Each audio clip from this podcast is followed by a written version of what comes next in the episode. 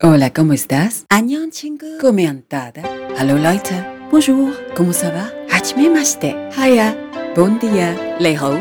Wahai Dori. Ni hao ma. Chapabe.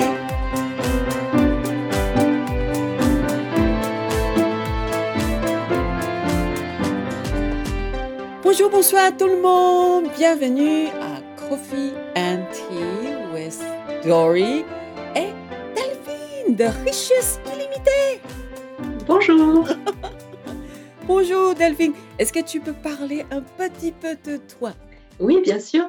Je suis coach et sophrologue. Je vis à Paris et j'aide les femmes et les hommes à développer leur potentiel et à accéder à plus de bien-être, plus de joie et plus de prospérité dans leur vie. D'accord. Je sais que tu es très intéressée par euh, le développement personnel. hein. Et depuis quand et comment tu as découvert ces passions? Alors, mon intérêt pour le développement personnel, il a démarré il y a à peu près 10-12 ans, où j'ai euh, rencontré des difficultés de santé, des problèmes de santé. Et ça m'a amené à aller chercher des solutions de santé un petit peu différentes, euh, un petit peu alternatives, pour réussir à m'occuper de moi. Et ça m'a amené à vraiment partir à la découverte de moi-même et à la connaissance de moi-même par différentes pratiques. Et à ce moment-là, justement, j'ai rencontré le, le Qigong, donc la culture chinoise en même temps. Euh, parce que le Qigong, c'est une pratique qui appartient à la médecine traditionnelle chinoise et qui ressemble en fait un peu au yoga, mais version chinoise. Et du coup, c'est une pratique énergétique euh, de santé qui utilise à la fois le mouvement, la respiration et la concentration- concentration. Et du coup, c'est en fait la maîtrise de l'énergie, faire circuler l'énergie qu'il y a dans l'univers à travers nous et tout autour de nous. Et c'est une magnifique pratique. Et c'est comme ça que j'ai vraiment démarré mon expérience en développement personnel. D'accord. Mais maintenant, tu es coach personnel. Et tu sophrologue. as toujours... Et sophrologue. Est-ce que tu as toujours voulu être coach? Non, parce qu'effectivement, le métier de coach, il est relativement récent en France. Et c'est vrai que ces dernières années, il connaît vraiment un essor euh, assez important. Mais au départ, donc quand j'ai eu mes troubles de santé, je me suis intéressée au Qigong et j'ai un petit peu cheminé euh, dans les techniques de bien-être et naturelles et liées à la santé. J'ai fait une formation ensuite de réflexologie plantaire. J'ai fait une formation d'aromathérapie, de sophrologie. Et c'est seulement après que je me suis intéressée au coaching et c'est suite à un, un bilan de compétences que je- voilà, j'ai réalisé que le coaching, ça pouvait être une belle pratique pour moi. Au départ, j'avais pas mal d'idées reçues par rapport euh, au métier de coach. Je pensais que le coach, effectivement, pour être coach, il fallait avoir effectivement un charisme très important, donner des conseils aux autres, avoir une expertise Oui. euh, reconnue dans son domaine. Et en fait, je me suis aperçue que le métier de coach, c'était pas du tout ça. Euh, que c'était pas donner des conseils et c'était pas nécessaire d'avoir une personnalité très extravertie, puisque moi, je suis plutôt introvertie à la base. Et du coup, l'idée, c'est vraiment de se mettre à l'écoute de la personne et de l'aider justement à faire émerger en elle les solutions par rapport aux objectifs qu'elle souhaite atteindre dans sa vie. Donc, c'est vraiment un métier d'écoute et d'accompagnement qui fait émerger vraiment bah, la beauté de la personne, ses trésors intérieurs pour qu'elle puisse s'accomplir dans sa vie et réaliser ses objectifs. Tout à l'heure, tu as parlé de la sophrologie. En fait, il y a beaucoup de gens euh, qui sont comme moi. Bah, on connaît pu- euh, plutôt le yoga, bah, Qigong peut-être un petit peu, ou Tai Chi Chuan de, de yoga chinois, là. Mais c'est quoi, en fait, ça veut dire quoi? C'est quoi la sophrologie?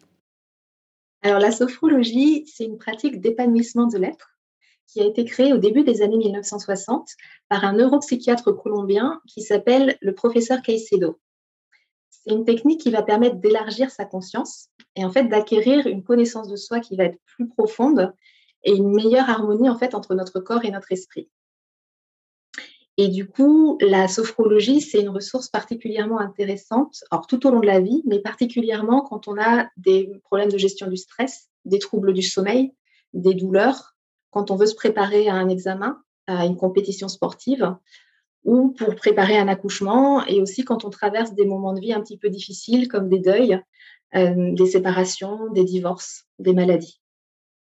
Et c'est vraiment un accompagnement qui peut se faire tout au long de la vie. S'il n'y a pas d'âge pour démarrer, ça peut accompagner les enfants, les adolescents, les adultes, les personnes âgées, les personnes en fin de vie. C'est tout au long de la vie, en fait, que la sophrologie a des apports euh, particuliers et bénéfiques pour les personnes. Et effectivement, la sophrologie, ça va nécessiter un entraînement quand même régulier pour vraiment sentir les bénéfices. Et en fait, on dit que c'est un peu comme un sport de la conscience qui va nous aider justement à développer une perception plus fine de nos sensations, euh, de nos ressentis, et du coup une conscience d'être qui va permettre d'accueillir la vie et les événements, les événements de la vie avec beaucoup plus finalement de simplicité, de sérénité et de positivité. Mhm. C'est ça la différence. Alors, c'est pas du tout comme yoga. Hein. Alors, effectivement, ça ressemble pas au yoga vu de l'extérieur. Toutefois, il faut savoir que le professeur Caicedo, en fait, il s'est mmh. inspiré de plusieurs pratiques quand, il a élaboré la sophrologie. Au départ, donc, il était psychiatre. Ensuite, il s'est intéressé à l'hypnose. Et ensuite, il a fait un voyage en Orient qui a duré environ deux ans. Et là, il a observé justement le yoga. Mmh. Euh, il s'est intéressé au bouddhisme. Il s'est intéressé aux pratiques zen parce qu'il est parti aussi au Japon. Et en fait, il a pris un petit peu de toutes ces pratiques pour au final faire la sophrologie ou inventer la sophrologie. Donc, il y a quelques petites pratiques qui sont inspirées du yoga, qui sont intégrées dans la technique de la sophrologie. Donc, ce n'est pas complètement, complètement euh, différent. Hmm. Il y a une inspiration qui est là et qui fait travailler aussi sur le corps. Mm-hmm. Est-ce que la sophrologie, ça peut, ça peut nous aider à gagner, à gagner plus de confiance? Oui, tout à fait. La sophrologie peut euh, accompagner les personnes à avoir plus de confiance en elles. Ce n'est pas la seule hmm. pratique, euh, et c'est vrai que moi, en tant que coach, euh, j'ai tendance à beaucoup amener les gens à poser des actions pour gagner en confiance. Parce que justement, on dit souvent que c'est nos, pensées qui créent notre réalité extérieure. Et du coup, avec des pensées et avec nos croyances, on peut tout transformer. Et souvent, ce qui va faire qu'on n'a pas confiance en soi, c'est justement des pensées un petit peu limitantes qu'on va avoir sur soi, sur les autres ou sur le monde, et qui vont nous empêcher en fait de nous, révéler vraiment et d'exprimer qui on est. Après, c'est vrai que la confiance en soi, c'est un sujet assez vaste et on dit que c'est un des trois piliers en fait de ce qu'on appelle globalement l'estime de soi, à côté de l'amour de soi et de l'image de soi. Donc pour moi, en tant que sophrologue et coach, c'est important de travailler sur en fait les quatre piliers pour avoir vraiment une bonne relation à soi, une bonne relation aux autres et une bonne relation au monde. Et parfois, c'est vrai qu'on va penser qu'on a un problème de, qu'on manque de confiance en soi, alors que ça va être plutôt une estime de soi un peu faible qu'on va avoir, ou un manque d'amour de soi, euh, ou alors une mauvaise image de soi. Effectivement, il peut y avoir des variantes. Parfois, on peut avoir deux ou trois ou voire les quatre piliers qui sont impactés. Mais c'est vrai que parfois, c'est pas juste la confiance en soi et ça va être euh, ailleurs qu'il va falloir aller travailler. Et du coup, pour revenir à l'idée de poser des actions, euh, effectivement, la, confiance en soi, ça s'acquiert, ça se construit dans le temps par l'expérience. Et c'est pour ça que c'est important d'aller poser des actions pour gagner en expérience et au fur et à mesure gagner euh, en, confiance en soi. Parce qu'effectivement, en fait, il y a quatre phases d'apprentissage pour être euh, vraiment confiant, on va dire. Hmm. Euh, ça, c'est la PNL qui le, qui le, décrit. Dans la première phase d'apprentissage, en fait, on est inconscient qu'on est incompétent. Et là, ça pose pas problème parce qu'on se pose même pas la question, hmm. puisqu'on ne sait pas qu'on ne sait pas faire en fait quelque chose. Ensuite, on va devenir, c'est la deuxième étape, conscient qu'on est incompétent. Et c'est à ce moment-là qu'on va commencer à se dire, il bah, faudrait peut-être que je mette quelque chose en place si je veux que les choses évoluent pour moi, si je veux gagner en confiance et pouvoir euh, être capable de faire quelque chose. Donc là, j'ai conscience simplement que je n'y arrive pas et je suis prêt à mettre des actions en place pour que ça change. Ensuite, la troisième étape, ça va être que je suis consciente que je suis compétent.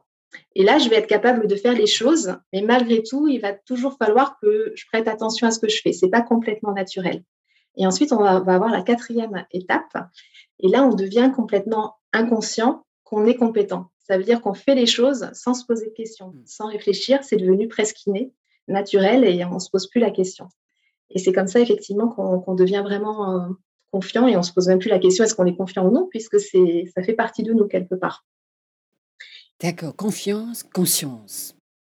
Naturel. Mm-hmm. J'adore les idées comme ça. Est-ce que ça ressemble un petit peu, par exemple, la visualisation ou même euh, la méditation? Alors, est-ce que ça ressemble? C'est-à-dire qu'effectivement, des pratiques comme la méditation, euh, le yoga, ça peut aider à avoir plus confiance en soi, puisqu'on va partir à la découverte de notre esprit et de notre corps. Mmh. Ensuite, en fait, tout dépend de ce qu'on entend par avoir confiance en soi ou pas. Dans quel domaine est-ce que je pense avoir confiance en moi? Et dans quel domaine je pense que je n'ai pas confiance en moi? Parce que en fait, il n'y a jamais quelqu'un qui a jamais confiance en lui.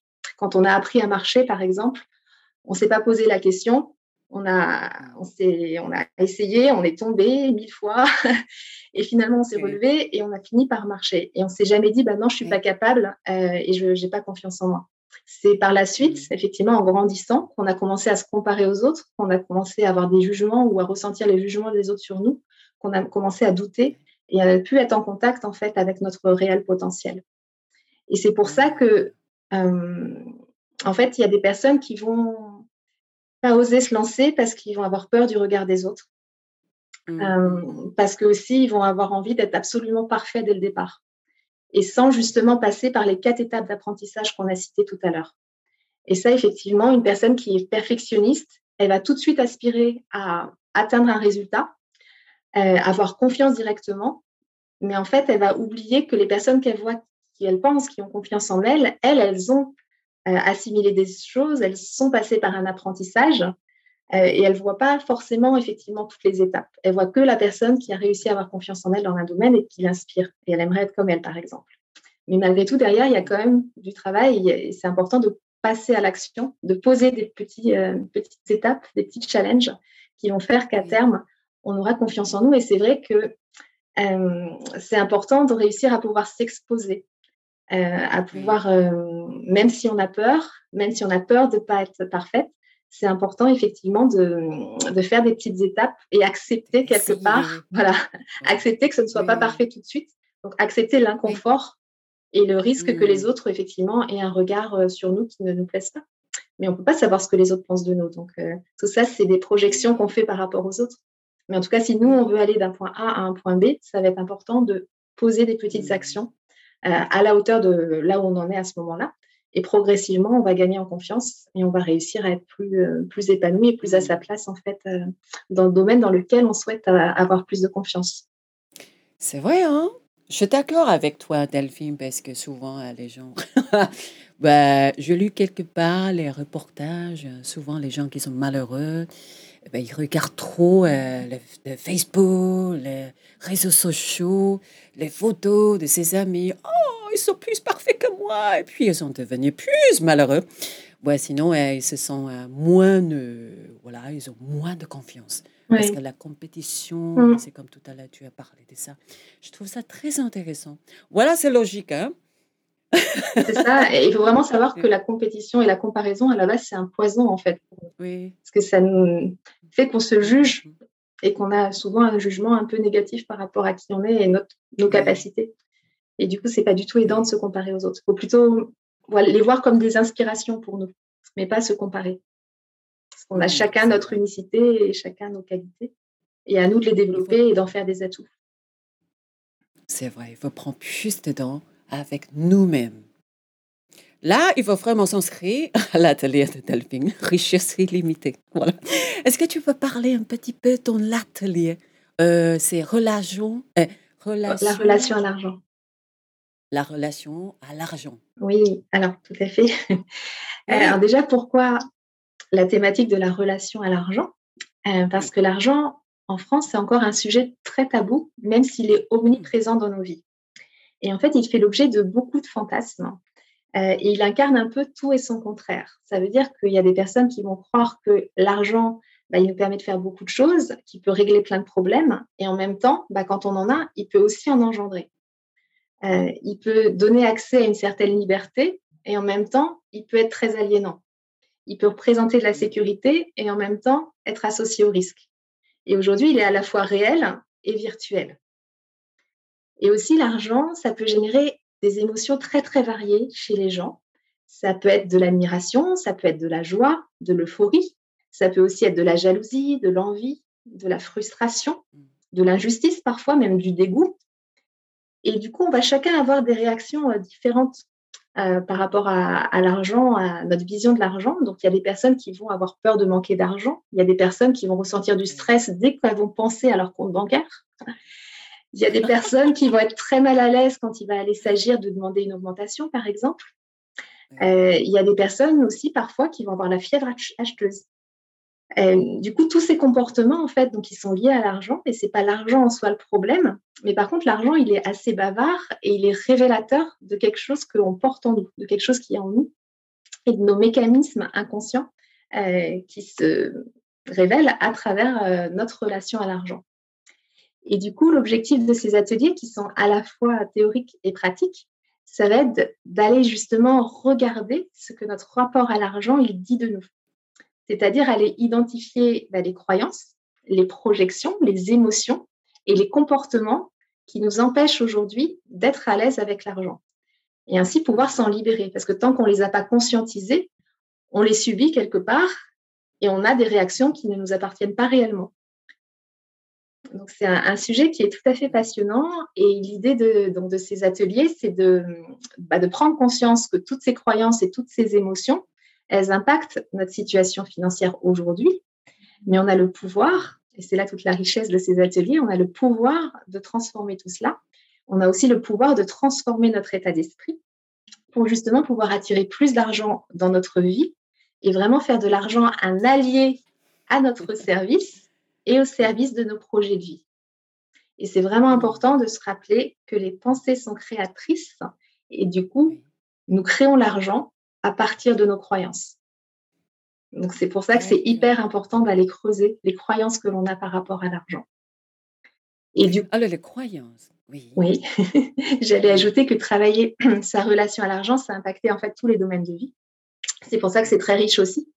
Ça va impacter le domaine professionnel, ça va impacter la relation de couple si on est en couple, ça va impacter la relation avec la famille, avec les enfants, avec les amis, ça va aussi impacter la santé et même jusqu'à la sexualité. Donc vraiment, il y a tous les, tous les domaines de vie qui sont concernés et impactés par notre relation à l'argent. Et c'est pour ça que pour moi, travailler sa relation à l'argent, en fait, c'est un outil de développement personnel qui est très puissant et qui permet d'aller très en profondeur dans la connaissance de soi.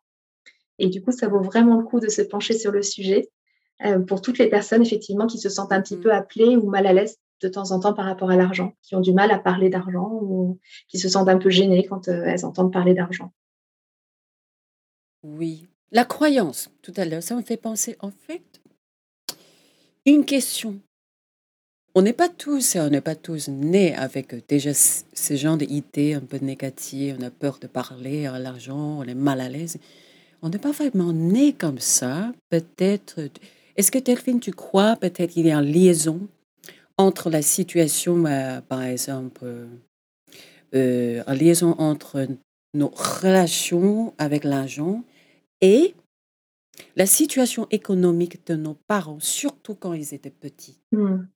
Oui, tout à fait. En fait, la relation que l'on a à l'argent, elle est très souvent liée à des programmations de l'enfance. Ah. Parce qu'en fait, on a tous un héritage familial qui est lié à l'argent.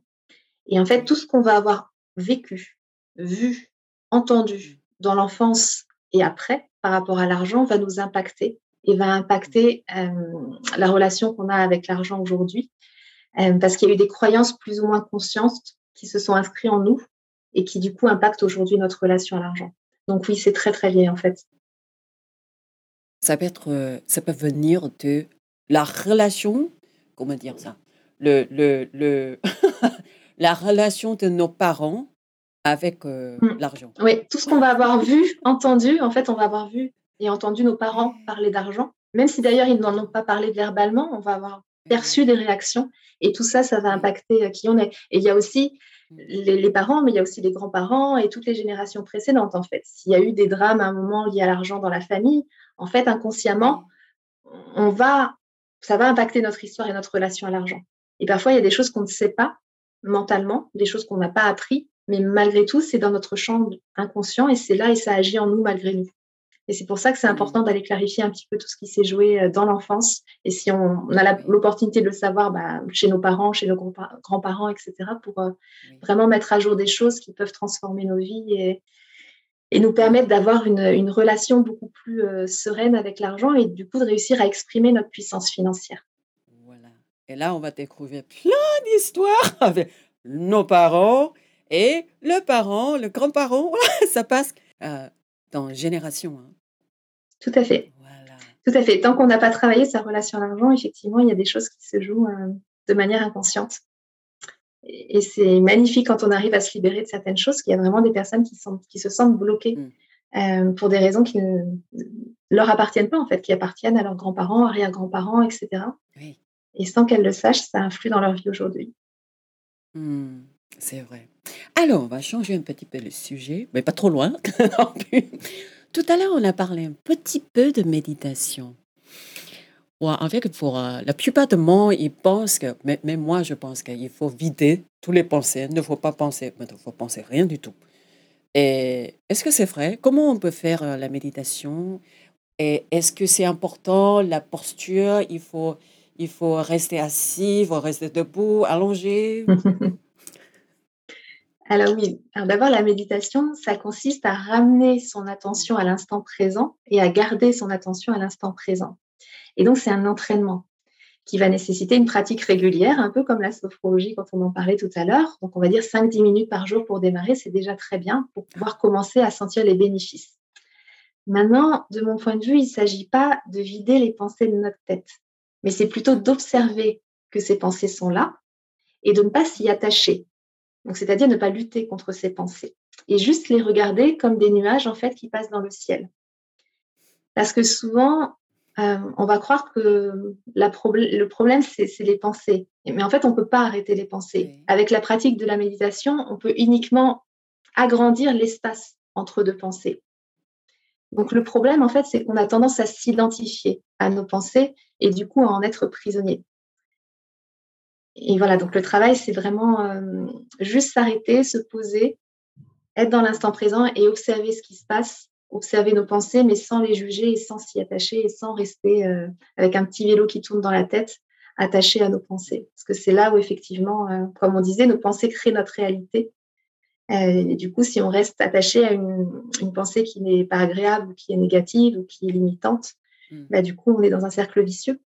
Donc l'idée, c'est de l'observer pour commencer à s'en détacher. Et ensuite, en ce qui concerne la, question sur la, posture, c'est vrai qu'il est recommandé d'adopter une posture assise avec le dos droit pour méditer. Alors, selon le type de méditation, euh, on peut avoir les yeux fermés, les yeux semi-clos, parfois les yeux ouverts en fixant un point devant nous. Mais il y a aussi des méditations qui peuvent se faire en mouvement. Euh, on a par exemple les marches méditatives euh, et assez rarement, par contre, on va être allongé parce que le, justement, il faut éviter de s'endormir quand on médite. c'est vrai. et c'est vrai qu'on a des approches comme la sophrologie, euh, bah, comme le Qigong, qui sont des premières approches assez accessibles pour faire de la méditation et pour commencer à, méditer. Hmm. C'est vrai, il y a pas mal de... il y a beaucoup de gens, ou peut-être pas beaucoup, hein, mais il y a des gens qui s'endorment pendant la méditation. Hmm. Et là, c'est plus de la méditation. Non, non, c'est vrai, je suis d'accord avec toi. On commence à faire. Alors, ça va pas. Alors, la posture, euh, ça m'étonne un peu. On peut marcher hmm. et méditer en même temps. Tout à fait. Ah. Essaye, tu verras, c'est euh, ah assez incroyable. Hmm. Ouais. Et peut-être Alors, on peut effectivement rester focalisé sur sa respiration, on peut compter ses pas, euh, mmh. on peut observer un point précis. Alors, c'est vrai qu'en Qigong, pour le coup, il y a une partie de méditation et il y a beaucoup de mouvements qui se font dans la lenteur. Et c'est une forme de méditation où on médite sur le mouvement qu'on est en train de faire. Oui. Où on médite sur une sensation, sur le contact de l'air sur notre peau quand on bouge le bras, par exemple. Mmh. D'accord. On va essayer. Ah, je vais essayer. Est-ce que... Alors ça, c'est la méditation. Et je sais que Delphine, hein, euh, avant, tu as suivi une formation de professeur de Qigong. Voilà. Mm-hmm. Et aussi, tu as pratiqué tu as su. Non? Oui, en effet. C'est très différent, non? Alors, pas complètement différent, parce que le Qigong est un art martial, en fait. Le Qigong, c'est un, art martial dit interne, et en fait, c'est ce qui sert de base à l'art martial externe très connu en Chine, qui est le Kung Fu. Ah. Mais la base, c'est vraiment le, le, Qigong, parce que la force intérieure, la puissance intérieure, c'est le Qigong qui mm. permet de la développer aussi. Mm. Euh, donc, effectivement, j'ai fait du Jiu-Jitsu pendant plusieurs années. Parce qu'en fait, toute petite, je me souviens que j'étais fascinée par les, les, personnages de Madame Pell dans Chapeau, mon nom et bottes de cuir. Alors, c'est The Avengers. Je ne sais pas si tu vois ce que c'est. Oui. Et j'étais également fascinée par les drôles de dames, les Charlie's Angels. Oui, oui, oui, tout le monde le connaît. Magnifique. Parce que du coup, pour moi, elle représentait en fait des femmes bah, sublimes, puissantes, qui étaient l'égale des hommes et du coup qui savaient se battre bah, aussi bien qu'un homme. Et du coup, je voulais apprendre à, savoir me défendre comme elle, si jamais effectivement j'en avais besoin. Et mon père, à l'époque, a toujours refusé que j'apprenne le karaté, parce qu'à l'époque, je voulais faire du karaté. En fait, il avait peur que je me fasse mal. Et malheureusement, je n'ai pas pu démarrer très jeune, on va dire, le jujitsu. Et c'est quand je suis arrivée à Paris, et effectivement, je m'étais fait agresser dans le, dans le métro, euh, que j'ai décidé qu'il était temps pour moi de vraiment apprendre à, me défendre. Et du coup, j'ai découvert le jujitsu. Alors, je me suis inscrite. Et l'avantage du jujitsu, c'est qu'en fait, il combine trois arts martiaux en un. C'est-à-dire que c'est un mélange de karaté, d'aïkido et de judo. Oh. Du coup, c'est très complet. Alors, en revanche, pour l'apprendre, ça prend du coup un petit peu plus de temps parce que si on apprend que l'aïkido ou que le judo ou que le karaté en soi, voilà, il y a énormément de pratique. Donc, un mix des trois, du coup, ça prend aussi un peu plus de temps. Mais c'est vraiment euh, voilà, une très, très belle pratique. J'avais pris beaucoup de plaisir à apprendre certaines techniques que j'ai un peu oubliées depuis, j'avoue, parce que quand on pratique plus, bien évidemment, on perd les réflexes qu'on peut, qu'on peut acquérir. Euh, et ensuite, effectivement, quand j'ai commencé à avoir des, problèmes de santé, euh, j'ai pris conscience que j'avais aussi besoin de beaucoup de douceur. et c'est là où j'ai rencontré les arts martiaux euh, internes, dont le Qigong. Et je me suis aperçue que ça me correspondait mieux. Et du coup, je continue aujourd'hui à pratiquer voilà, les arts martiaux. Jusqu'à aujourd'hui. Interne. on ne sait pas dans deux ans, il va devenir quoi, il va faire quoi, Est-ce que tu suis ou est-ce que tu conseilles un régime alimentaire pour tout le monde qui veut, par exemple, pour se sentir beaucoup mieux, beaucoup plus zen, ou les gens qui veulent pratiquer euh, la sophrologie? Hmm. Alors non, je ne recommande pas de, régime alimentaire ou d'activité physique particulière, euh, tout simplement parce que j'estime que c'est à chacun en fait de faire ses expériences, de tester euh, les choses et de trouver vraiment ce qui lui convient le mieux. Alors, en ce qui me concerne, j'ai effectivement euh, une pratique énergétique tous les matins et je fais attention à ce que je mange. Maintenant, je mange de tout. C'est vrai que j'essaye de limiter un petit peu ma consommation de viande, principalement de viande rouge. Mmh. Euh, mais je suis en fait ce qu'on appelle une flexitarienne. C'est-à-dire que je, mange de tout, mais avec une dominante euh, quand même vers le végétarisme. Mmh. Mmh D'accord. Je vois. je vois maintenant. oui. Et puis, j'ai une petite question, une dernière question. C'est est-ce que tu as, bah, par exemple, est-ce que prochainement, tu as des nouveaux projets, des nouvelles choses, des nouveaux projets, par exemple, pour accomplir cette année? Mmh. Alors, mes projets, c'est de continuer à accompagner des personnes qui souhaitent euh, développer tout leur potentiel. Et là, je suis en train de me former à une, une théorie qui est assez récente, qui s'appelle la théorie polyvagale, qui vient des États-Unis, qui, euh, en fait, on dit que c'est la science de la relation. Euh, et elle est assez révolutionnaire, notamment pour les personnes qui bah, vivent du stress chronique, qui sont très anxieux euh, ou qui ont vécu des traumatismes. Et en fait, cette théorie, elle, elle donne une nouvelle compréhension sur le fonctionnement du système nerveux et du coup sur la manière dont on réagit aux situations. Et c'est là où c'est super intéressant, parce qu'en fait, les êtres humains, ils sont naturellement programmés pour le lien avec l'autre, pour la connexion. Et en même temps, pour assurer notre survie, on a un système nerveux, le système nerveux autonome, qui lui est en vigilance permanente par rapport aux menaces et aux dangers qu'il perçoit autour de nous et en nous. Mmh. Et du coup, il faut savoir qu'on a des informations qui circulent en permanence entre notre système nerveux et notre cerveau. Et ceci dans les deux sens. Mais toutefois, il y a 80% des informations qui vont du corps vers le cerveau et 20% des informations qui vont du cerveau vers le corps. C'est pour ça que c'est hyper important d'être connecté à son corps, à ses ressentis, pour être conscient du mécanisme et pouvoir justement changer des comportements. Parce que parfois, il y a des, des coachs qui vont nous dire, oui, mais c'est juste une question de mindset. Et en fait, ça, pour certaines personnes, malheureusement, c'est c'est pas suffisant. Il y aura toujours des blocages, même avec un mindset qu'ils essaieront de développer, parce que le corps lui-même porte des choses, porte des mémoires, a des, avec le système nerveux, des, à enregistrer des manières de réagir à des situations.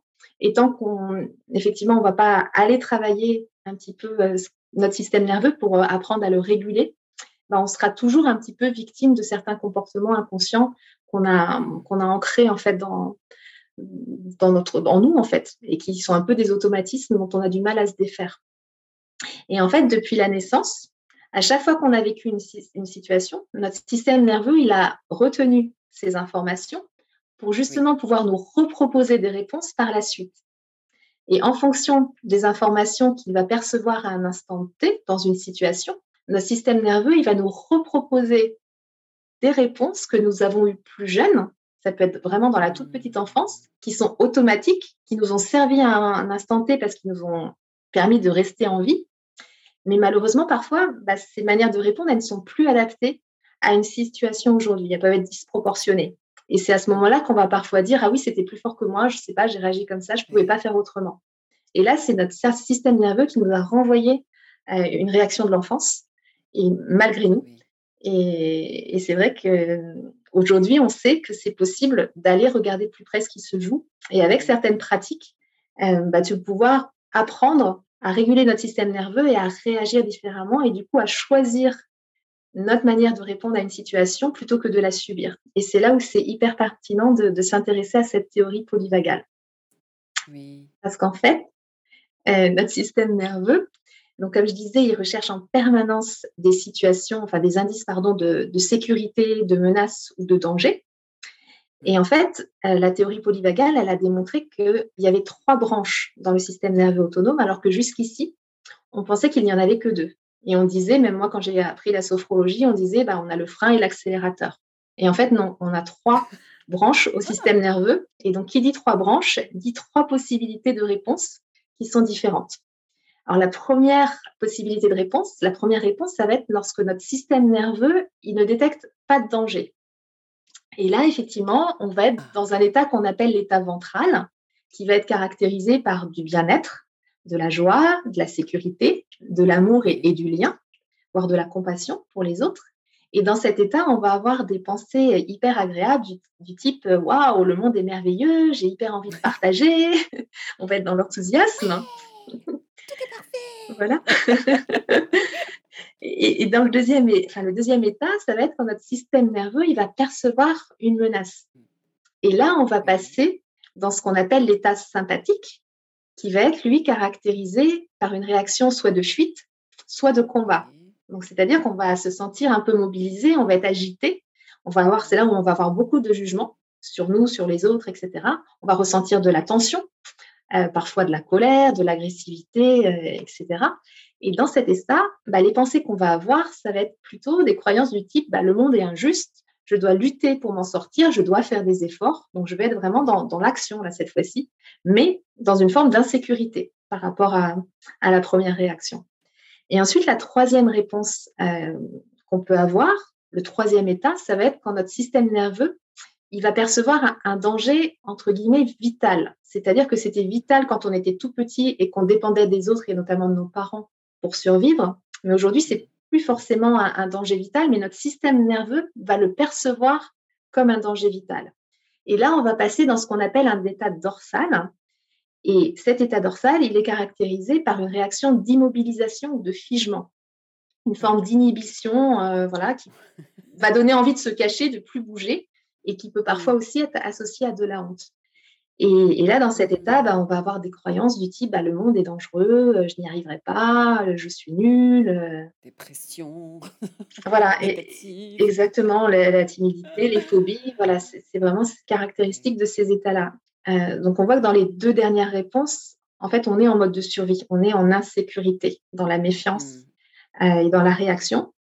Mais il faut bien comprendre que, en fait, on a besoin de ces trois états et que ces trois états, on passe par tous ces états dans la journée euh, tout le temps, en fait, sans s'en apercevoir. Et ces trois états, en fait, à la base, ils sont là pour nous protéger. Ils ont chacun une utilité. Donc, on ne va pas se dire, bah non, l'état dorsal où effectivement, où je me sens nulle, où je me dis que je n'y arriverai pas, il n'est il est pas bon. Euh, bah, il y a des moments où je vais avoir un peu besoin de mon dorsal malgré tout. Et en fait, on navigue en permanence entre ces trois états. Et effectivement, parfois, on va avoir un état qui va être dominant. Et cet état dominant, en fait, bah, il est lié à notre histoire personnelle.